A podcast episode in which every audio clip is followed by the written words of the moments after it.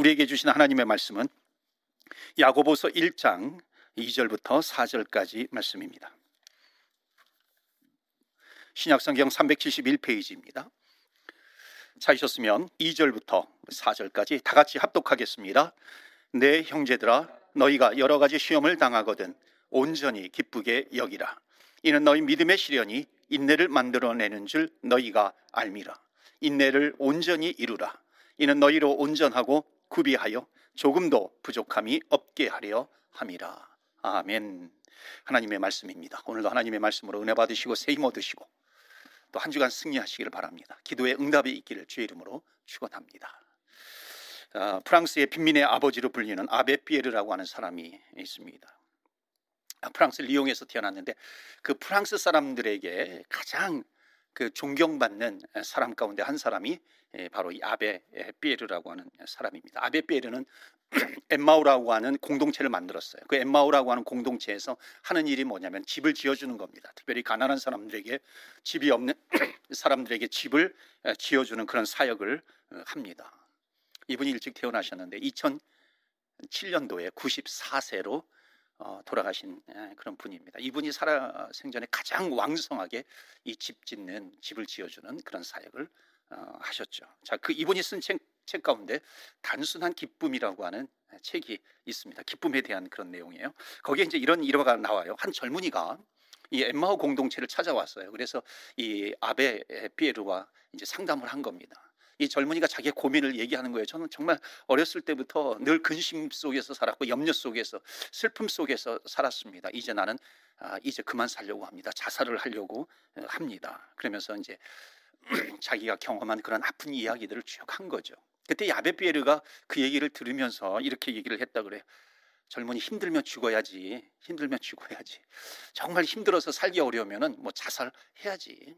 네, 그런데 내가 지금 집을 짓고 있는데 일손이 좀 부족하니까는 나를 좀 도와주게, 나를 좀 도와주고 아, 이 집을 짓는 다음에 그때 자살을 해도 늦지 않으니까 죽을 땐 자살은 언제든지 할 수 있잖아. 그런데 내가 이 집을 지어야 되니까는 이것을 짓고 좀 아, 자살을 하게나 아, 그렇게 한 거예요. 그랬더니 이 젊은이가 거기에 동의를 하고 이제 망치를 들고서 도와주는 거죠. 망치질을 합니다. 또 이 톱질을 해요. 그러면서 집을 지어가는 겁니다. 자, 그런데 그렇게 하는 가운데 이 젊은이에게 뭐가 들어가게 됐냐면은 이 단순한 기쁨이 그 젊은이에게 들어가기 시작한 겁니다. 자기는 인생을 살아오면서 늘 근심 속에 있었어요. 염려 속에 살았어요. 슬픔이 있었어요. 그런데 지금 일을 하다 보니까는 내가 남을 위해서 살 수 있구나. 정말 더 높은 가치가 있구나. 이, 가, 이 가치를 위해서 내가 지금 살아가고 있구나. 이것을 내가 발견을 하자. 어느새 자기가 가지고 있었던 근심이 사라지기 시작한 겁니다. 염려가 떠나가기 시작한 거예요. 슬픔이 없어지기 시작하는 것입니다. 그러면서 나중에 자살하는 것을 포기하고 이 엠마우 공동체의 일원이 되어서 어, 이한 가족이 예, 되었다라고 하는 그런 이야기가 소개되고 있습니다. 여러분 우리에게 전해주는 교훈이 있습니다. 그것은 뭐냐면 왜 우리가 근심하고 왜 슬퍼하느냐라고 하는 겁니다. 그 이유는 뭐냐면은 상황 속에서 근심을 얻었기 때문에 그런 것이 아니에요. 그 상황 때문에 슬픔을 만났기 때문에 그런 것이 아니라 본질적인 것, 근본적인 것은 뭐냐면은 기쁨이 사라졌기 때문에 그런 것입니다. 그러니까 진짜 기쁨이 오면은 어떻게 돼요? 근심은 사라지게 되는 겁니다. 기쁨이 오면 기쁨이 컴해요. 그러면은 근심은 아웃이 되는 거야. out. 떠나가게 되는 것입니다. 그 목사님 근심이 요즘 되어서 죽겠어요. 그렇게 말하지만요.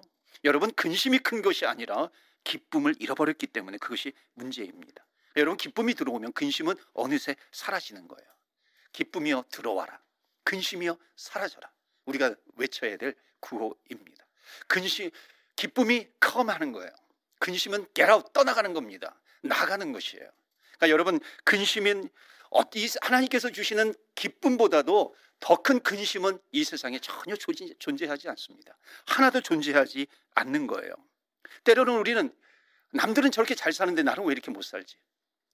남들은 저렇게 잘 풀리는 것 같은데 나는 나는 나에게는 왜 이렇게 근심이 많지? 왜 이렇게 근심거리가 많은가? 여러분 이것을 묵상하지 마시고요. 하나님께서 나에게 주신 그 기쁨 그것을 찾으십시오. 하나님께서 나에게 주신 기쁨을 발견하시기를 바랍니다. 하나님만이 주실 수 있는 그 기쁨을 찾게 되면은요, 그 기쁨을 회복하게 되면은 어떤 근심도 문제가 없게 되는 것입니다. 그러니까 여러분 하나님의 기쁨을 이길 수 있는 어떤 슬픔도 없어요. 근심도 없다라고 하는 것을 믿으시고요. 오늘도 말씀 속에서 하나님께서 주시는 기쁨을 얻으시기를 주의 이름으로 축원합니다. 하나님께서만 주시는 기쁨이 어디에 있겠어요? 말씀을 통해서 하나님께서 우리에게 기쁨을 주신다는 것입니다. 자, 야고보서 어, 말씀을 가지고 시리즈로 설교를 하고 있습니다. 지난주에는 야고보서 1장 1절만 보았어요. 야고보는 누구예요? 예수님의 친동생이라고 그랬죠. 예수님의 동생이었는데 1장 1절에서는 하나님과 주 예수 그리스도의 종 야고보는 그렇게 설명을 하고 있어요. 자기가 예수님의 동생이 아니라 정말 예수님을 만나고 나니까 예수님은 하나님이에요.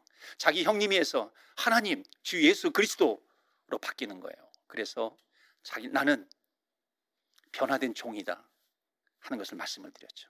이 변화된 종이 야고보가 흩어져 있는 교회에게 편지를 합니다. 문안을 하는 것이에요. 그래서 지난주에는 변화의 종이라고 하는 제목을 가지고 예, 말씀을 예, 드렸습니다. 여러분 야고보서 진행하는 동안에 한번 야고보서 1장부터 5장까지 그렇게 길지 않아요.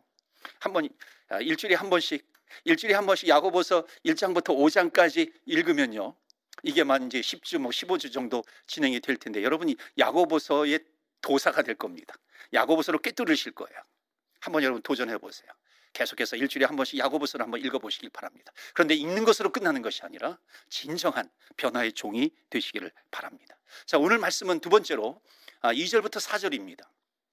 인내를 온전히 이루라라고 하는 제목으로 말씀을 드리겠습니다. 여러분 지난주에 말씀을 드릴 때요. 예수님을 믿으면 반드시 뭐가 이루어져요? 뭐가 나타나요? 변화가 이루어진다는 겁니다. 변화가 나타난다는 것입니다. 여러분 변화되는 모습이 있어요. 예수님을 믿으면. 그러니까 예수님 예수님을 믿으면은요. 내 성품이 바뀌기도 합니다. 예수님을 믿으면 내 언어, 언어 생활이 바뀌기도 해요.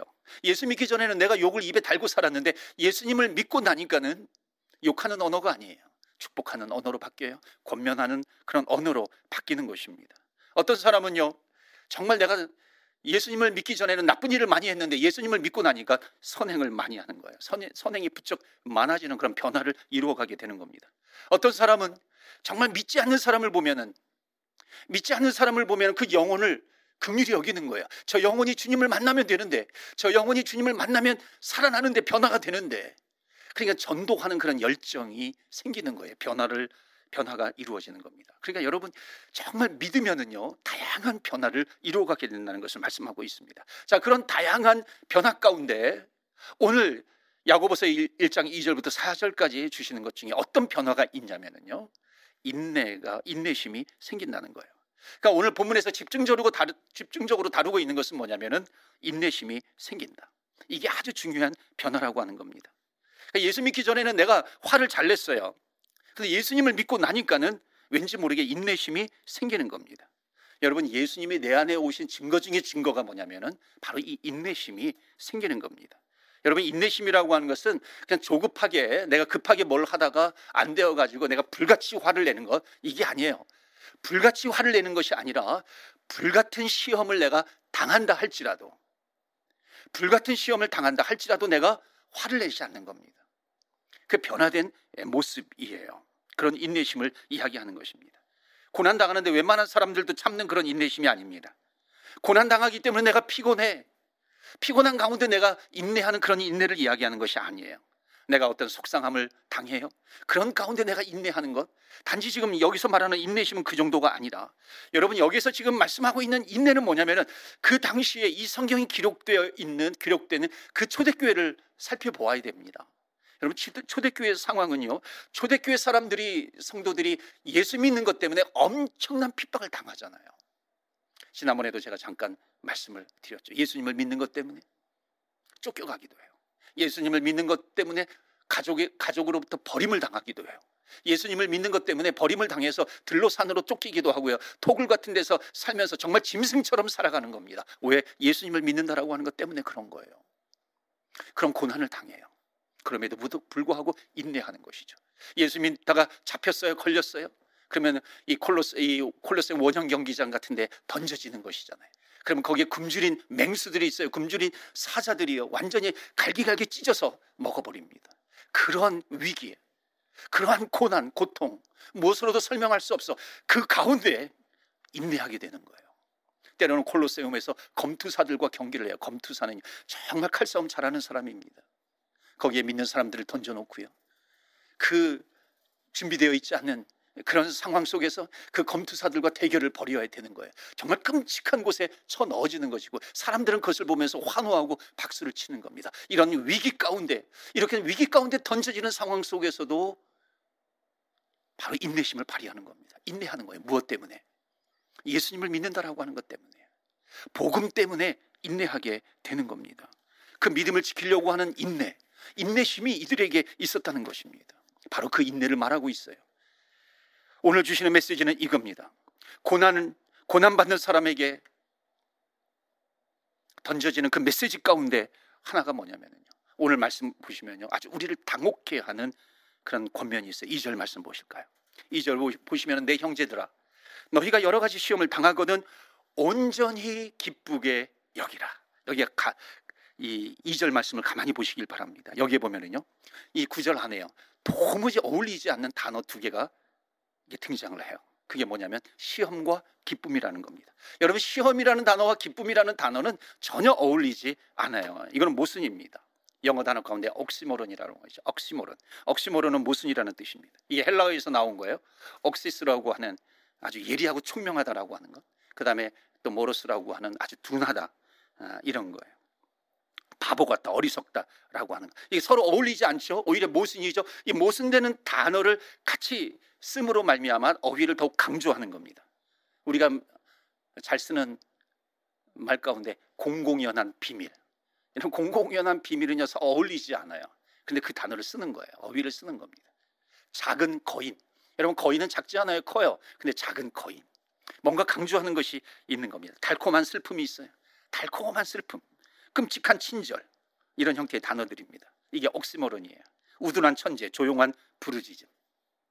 안 팔리는 베스트셀러. 베스트셀러는 잘 팔려야 되는 건데 안 팔리는 베스트셀러. 이쁜 못난이. 이게 전혀 어울리지 않아요. 이게 다 옥시모론적인 그런 표현입니다. 자, 그런데 여기 2절에 완벽한 옥시모론이 나오는데 그것이 뭐냐면 시험과 기쁨이라는 겁니다. 시험 당할 때 기뻐해라. 여러분 이거는 말이 안 되는 겁니다. 시험 당하는데 어떻게 기뻐할 수 있어요? 여러분 우리는 어떤 때 기뻐해요? 시험 당할 때 기뻐하는 것이 아니라 성공하면 기뻐하는 것이죠. 부자가 되면 기뻐해라. 이건 맞는 얘기죠. 내가 뭔가 일확천금을 얻었어요. 복권에 당첨이 됐어요. 그러면 기뻐할 수 있는 겁니다. 출세했어요. 출세하면 기뻐하는 것입니다. 세상은요, 이럴 때 기뻐하는 것이지요. 너희는 세상에서 시험 당할 때 기뻐해라. 이거는 말이 안 되는 겁니다. 이런 단어는 없어요. 그런데 오늘 성경에 우리에게 주고 있는 메시지가 뭐냐면 너희들이 시험을 당하고 있느냐? 기뻐해라 라고 하는 겁니다. 뿐만 아니라 여기 시험이라고 하는 단어 앞에 뭐가 있어요? 여러 가지.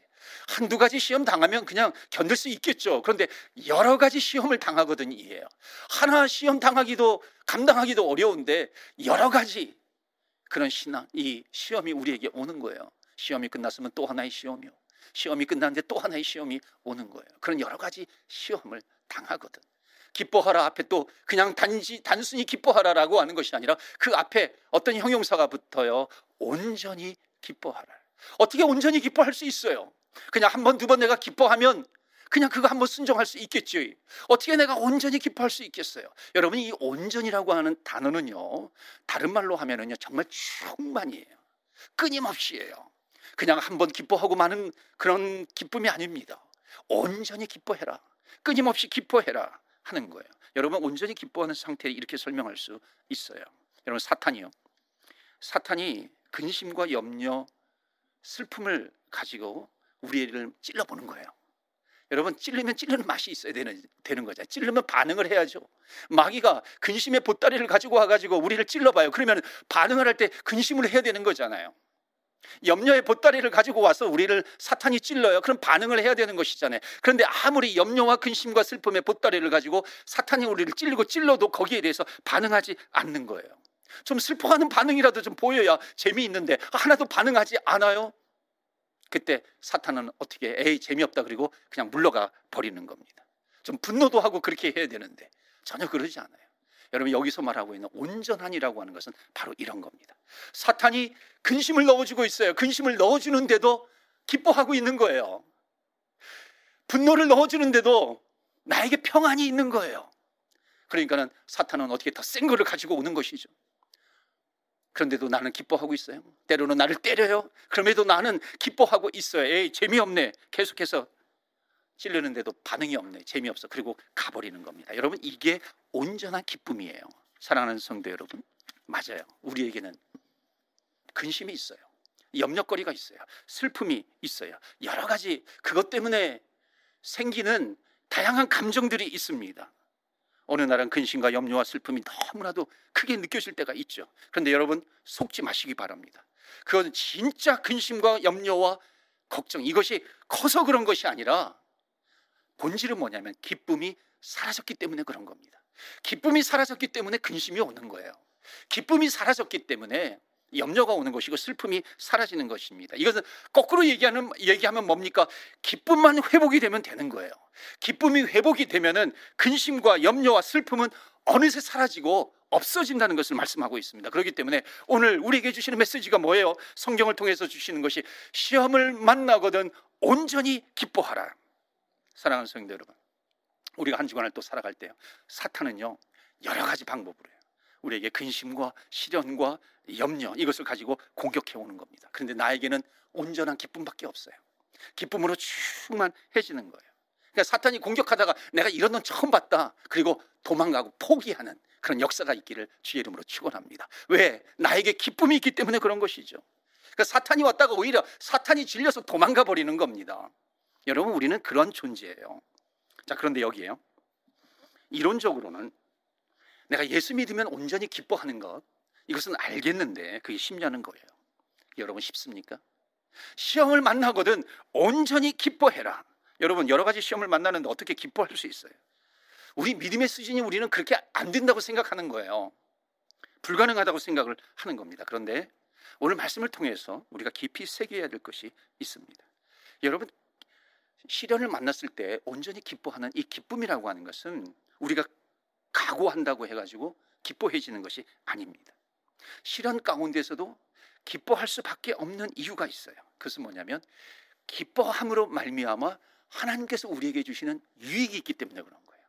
기뻐함으로 말미암아 내가 얻을 수 있는 유익을 알게 된다면은 나는 끝까지 기뻐할 수 있다는 것입니다. 지금 그것을 말씀하고 있어요. 기뻐할 수 있는 믿음이 나에게 생기는 겁니다. 그래서 오늘 이 말씀은요. 무조건 덮어놓고 기뻐해라. 막 이렇게 푸시하는 게 아니에요. 윽박 지르면서 너 기뻐해야 돼, 기뻐해야 돼 이것이 아니에요. 지금 야고보는요. 이제 우리들이 기뻐함으로 말미암아 이러이러한 유익이 있어. 그 유익을 설명하는 겁니다. 그런데 그 유익을 얻기 위해서 우리가 먼저 가져야 될 자세가 있다는 거예요. 우리가 먼저 가져야 될 태도가 있는 겁니다. 그것이 뭐냐면 3절이에요. 3절 말씀 보시면 이는 너희 믿음의 시련이 무엇을 만들어내요? 인내를 만들어내는 줄 너희가 알미니라.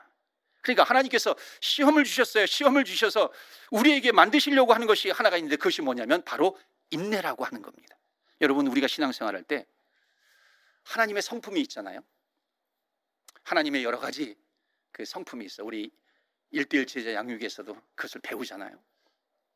근데 하나님의 성품 가운데 우리가 하나님을 믿으면은 우리 안에 들어와야 될 그런 하나님의 성품 가운데 정말 중요한 성품이 있는데 그것이 뭐예요? 바로 인내라고 하는 겁니다. 인내심이에요. 그러니까 우리 안에 인내심이 만들어져야 되는데 그 인내심이 우리 안에 만들어지면은 그 그것 때문에 우리에게 만들어진 아주 기막힌 하나님께서 주신 블레싱이 있다는 겁니다. 하나님께서 주시는 선물이 있는 거예요. 그래서 여러분 인내심은 반드시 블레싱 축복을 만들어냅니다. 믿으시길 바래요. 인내심은 축복을 만들어내요.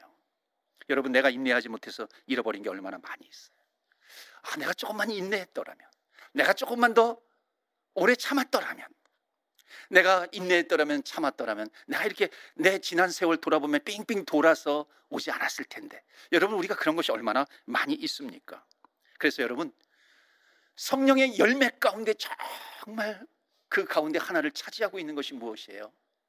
사랑과 희락과 화평 그리고 오래 참음 인내라고 하는 거예요. 그러니까 인내는 내가 붙든다고 해서 되는 것이 아니라 인내는 뭐예요? 성령의 열매라는 것입니다. 내가 성령으로 충만하게 될 때 나에게 채워지는 것이 있는데 그것이 뭐냐면 인내라고 하는 거예요. 나에게 주시는 성령의 열매가 있는데 그게 인내, 오래 참음이라고 하는 겁니다. 여러분 성령으로 충만하심으로 말미암아 오래 참는 인내심이 저와 여러분에게 풍성한 열매로 맺혀지기를 주의 이름으로 축원합니다. 인내심이 있는 거예요. 그런데 여러분 인내심을 만드는 것이 절대 목적이 아닙니다. 인내심을 통해서 하나님께서 우리에게 주시려고 하는 어마어마한 블레싱이 있는 거예요. 축복이 있는 겁니다. 여러분 인내심 자체로는 의미가 없죠. 내가 오래 참아요. 무엇을 위한 오래 참음이에요. 내가 그냥 막 인내하고 있어요. 그 인내심 자체가 목표가 아니라고 하는 것입니다. 자 그렇다면 그 인내심을 통해서 하나님께서 주시려고 하는 그 축복이 무엇인가? 4절 보시겠어요. 그 블레싱은 뭐냐면 인내를 온전히 이루라. 이는 너희로 온전하고 구비하여 조금 더 부족함이 없게 하려 함이니라. 여기에 또 인내를 온전히 이루라라고 하는 것이 나오죠. 3절에서는 인내를 만들어낸다. 4절에서는 인내를 온전히 이루라. 그러니까 온전히 이루라. 그냥 인내를 하다가 말지 말라. 인내를 하다가 끝내지 말라라고 하는 거예요. 끝까지 이루라라고 하는 것이죠. 자, 그 인내를 온전히 이루어서 무슨 블레싱을 주신다고요? 4절 계속해서 보시면 너희로 온전하고요. 부족함이 없게 하려 함이니라. 하나님께서 주시는 정말 기막힌 블레싱이 바로 이거예요. 인내가 주는 축복의 선물이 있는 거예요. 온전하고 부족함이 없게 하려 함이니라. 아멘. 온전하고 부족함이 없게 하신다. 다른 말로 하면은요. 믿음의 성숙을 이룬다는 것입니다. 우리를 성숙하게 해 주신다라고 하는 거예요. 여러분 우리가 왜 성숙해야 됩니까? 성숙해야만 하나님이 주시는 복을 누릴 수 있기 때문에 그런 거예요. 성숙해야만 성장하는 것으로 끝나지 않죠. 성장하고 성숙해야만 하나님이 볼 수 있는 것을 우리도 볼 수 있는 거예요. 나도 볼 수 있는 것입니다. 여러분 그냥 밑에 있으면 아무것도 보이지 않아요. 그렇죠? 우리의 믿음이 자라나면 보이는 게 있습니다. 반드시 우리의 믿음이 자라나야 돼요. 제가 어렸을 때 우리 아이들 데리고 어렸을 때 이제 공원 가면은 제가 꼭 해주는 게 있었어요. 그것이 뭐냐면 이렇게 목마 태워주는 겁니다. 등에 목마를 이렇게 태워줘요. 공원에 가면 꼭 해주죠. 특히 이제 동물원 같은 데 가면은요. 저희 동부에 아주 카나다에서 제일 큰 그 동물원 그랑비주라고 있어요. 그 동물원에 가면은 제가 꼭 이렇게 등말을 태워줍니다. 등말을 태워주면요, 애들이 너무너무 좋아하는 거예요. 좋아하는 것을 넘어서 감탄을 하게 됩니다. 왜 감탄합니까? 여러분, 올라가지 않은 밑에 바닥에 있으면은요, 멀리 보지 못해요. 사람들이 또 앞을 가리고 있잖아요. 그래서 잘 볼 수 없어요. 근데 등만, 이, 이 등을, 이제 제 등을 이렇게 딱 타니까는요, 멀리 보이는 거예요. 아주 시원하게 보이는 겁니다. 그러니까 아, 너무너무 좋아하는 거죠. 너무너무 감탄을 하는 겁니다. 너무 잘 보여. 아빠가 본 게 이런 거였어. 너무너무 잘 보이네. 시원하게 보이는 겁니다. 더 멀리 보이게 되는 거예요. 여러분 성숙이라고 하는 것이 뭐냐면요. 성숙은 뭐냐면 땅을 기어다니는 게 아니에요. 성숙은 하나님의 어깨 위에 내가 올라가는 겁니다. 하나님의 어깨 위에 내가 목마를 타게 되면은요. 하나님이 보시는 만큼 나는 볼 수 있어요. 하나님이 가시는 만큼 나는 갈 수 있다라고 하는 거예요. 그것이 이 땅에서는 보이지 않았어요. 이 땅에서는 보이지 않았는데 하나님의 등에 올라타니까는 그것이 보이기 시작하는 겁니다. 여러분 믿음의 성숙이라고 하는 것이 바로 이런 거예요. 믿음의 성숙은 내가 땅에 있을 때는 보이지 않아요. 그렇기 때문에 너희들이 고난을 당하냐 여러 가지 시련을 당하, 시련을 당하거든 온전히 기쁘게 여기라. 온전히 기쁘게 여기는 가운데 내가 인내하게 되는 것이고요. 인내하게 될 때 내가 성숙을 이루어지게 되고요. 성숙함을 이루어, 이루게 되면은 하나님께서 보시는 그것을 내가 나도 볼 수 있다라고 하는 것입니다. 여러분 하나님의 어깨 위에 올라가니까는 그 길이 보이는 거예요. 저 멀리 보게 되는 거예요. 멀리 보게 되면은 내가 사망의 음침한 골짜기를 다닐지라도 때로는 상황 때문에 내가 나에게 근심이 있고 염려가 있고 슬픔이 있고 그런 가운데에서도 사망의 음침한 골짜기로 다닐지라도 해를 두려워하지 않는 것은 뭐예요? 하나님께서 예비해 놓으신 푸른 초장이, 초장이 보이는 거예요. 푸른 풀밭이 보이는 것이죠. 그러니까 내가 하나님의 등에 올라가면은요, 하나님께서 예비해 두신 그 나라가 보이는 겁니다. 그 목적이 보이는 것이에요. 그 푸른 풀밭, 푸른 초장, 하나님의 나라가 보이는 것입니다. 그래서 하나님은 내가 성숙해지면 내 믿음이 자라나게 되면은 보이는 것들이 너무너무 많아. 보이는 것들이 너무너무 많기 때문에 인내를 온전히 이루라. 시험이라고 하는 자극제를 통해서 인내를 이루게 하시고요. 이 우리를 성숙하게 하는 것이고 성숙해지면은요 어마어마한 것이 보이기 때문에 그런 것이에요. 그래서 우리에게 주시는 메시지가 뭐냐면 인내를 온전히 이루면 반드시 믿음의 성숙을 이루게 되는 것입니다. 그래서 인내를 온전히 이루라. 그러면 온전하게 하시고 부족한 게 없게 하시는 겁니다. 근데 여러분 이 인내를 온전히 이루는 것은요 그냥 이를 악물고 버티는 개념으로 이해해서는 안 되는 겁니다. 인내를 온전히 이루는 것은 하나님의 등에 내가 올라타는 거예요. 즉 하나님께 내 자신을 의탁하는 겁니다. 그래 그럴 때 비로소 그리스도의 능력이 나타나는 것입니다. 주님께서는 끝까지 나를 기다려 주시고 나를 긍휼히 여겨 주시고 나를 태워서 그 종착점까지 하나님께서 나를 이끌어 가시는 겁니다. 그러니까 여기 온전하게 해요. 부족함이 없게 해요. 여러분 온전하다라고 하는 것은요 그리스도께 붙들리는 거예요. 내가 주님 위에 올라타는 거예요. 부족함이 없는 상태라고 하는 것은 여호와는 나의 목자시니 뭐라 그래요? 내게 부족함이 없으리로다. 그러니까 부족함이 없는 상태라고 하는 것은 뭐냐면 그가 나의 목자가 되어 주시는 겁니다. 예수님께서 나의 목자가 되어 주실 때 내가 부족함을 느끼지 않는 것을 경험하게 되는 겁니다. 그래서 여러분 믿음의 시련은요 우리를 온전하게 이루어 가는 거예요. 여러분 믿음의 성숙을 이룬다라고 하는 것이 정말 무엇일까요? 어느 할머니가 그 김포공항에서 한국의 이제 김포공항은 이제 국, 국내선이 됐잖아요. 그 부산 가는 비행기를 탄 거예요. 부산 가는 비행기를 탔는데 이코노 이코노미석에 탄 겁니다. 그러니까 이코노미석에 탔는데 보니까 앞에 보니까는 의자가 커요. 어, 그리고 뭐 텅텅 비어 있어. 야, 그래 나 저기 앉아야 되겠다. 마치 고속버스 타는 것처럼 생각한 겁니다. 그래서 앞에 이제 그 비즈니스석이잖아요. 비즈니스석에 가가지고 탄 거예요. 그랬더니 이제 승무원이 와가지고 어, 할머니 자리는 어, 저기에 있어요. 그러니까 왜 나를 자꾸만 뒤로 보내려 그래? 여기는 자리가 정해져 있어요. 아니야.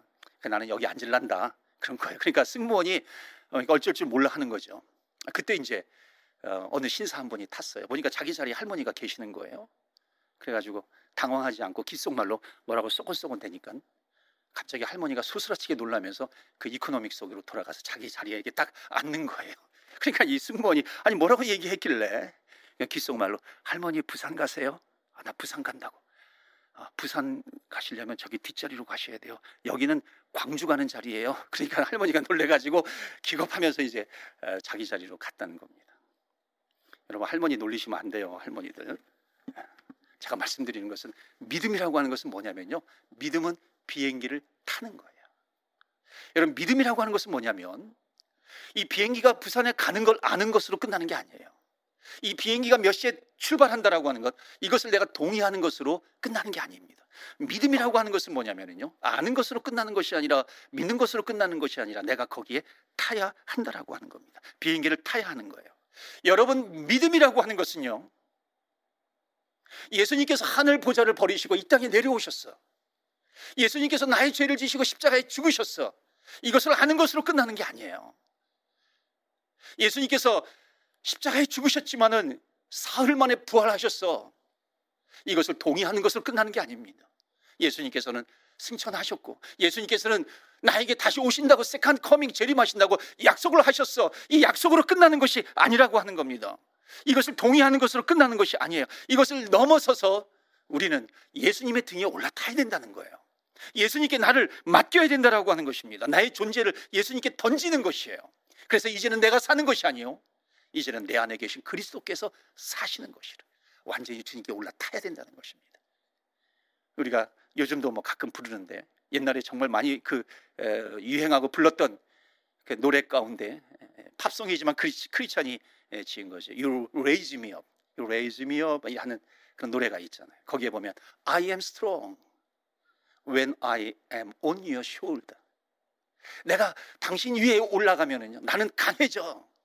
Raise me up. 하나님께서 나를 이렇게 세워 주신다라고 하는 그런 노래가 있었잖아요. 여러분, 우리는 예수님을에 대해서 아는 것으로 끝나면 안 돼요. 예수님은 이러한 분이야. 마치 레터지에다가 종이에다가 내가 예수님에 대해서 기록하는 것. 성경 내가 창세기부터 계시록까지 나는 다 알고 있어. 그 줄줄줄 꿰다 할지라도 그것을 아는 것으로 끝나는 것이 아니라고 하는 겁니다. 정말 예수님을 믿는다라고 하는 것, 정말 믿음의 성숙을 이루기 위해서는 예수님의 등 뒤에 올라타야 돼요. 예수님의 목마를 타야 된다는 겁니다. 예수님께 나를 던지는 것이에요. 예수님 안에 나를 던지는 것입니다. 예수님 안에 들어가는 거예요. 여러분 이것이 무엇을 뜻하는 겁니까? 예수님이 가면은 나도 가는 것이고 예수님이 서면 나도 서는 거예요. 예수님이 가라고 하시는 곳에 나도 가는 것입니다. 예수님이 서라고 하면 나도 서게 되는 것이에요. 여러분 이것이 예수님 등에 타는 거예요. 믿음의 성숙을 이루는 것은 바로 이것입니다. 이제 믿음의 성숙을 이루면 그러기 때문에 이제는 내 생각에 누구 생각이 들어오냐면 하나님의 생각이 들어와요. 예수님의 생각이 들어오는 것입니다. 예수님의 마음이 들어와요. 예수님이 생각하는 것을 내가 생각하게 되고 예수님께서 꿈꾸는 것을 내가 꿈꾸게 되는 것이고 예수님의 소원이 내 소원이 되는 것입니다.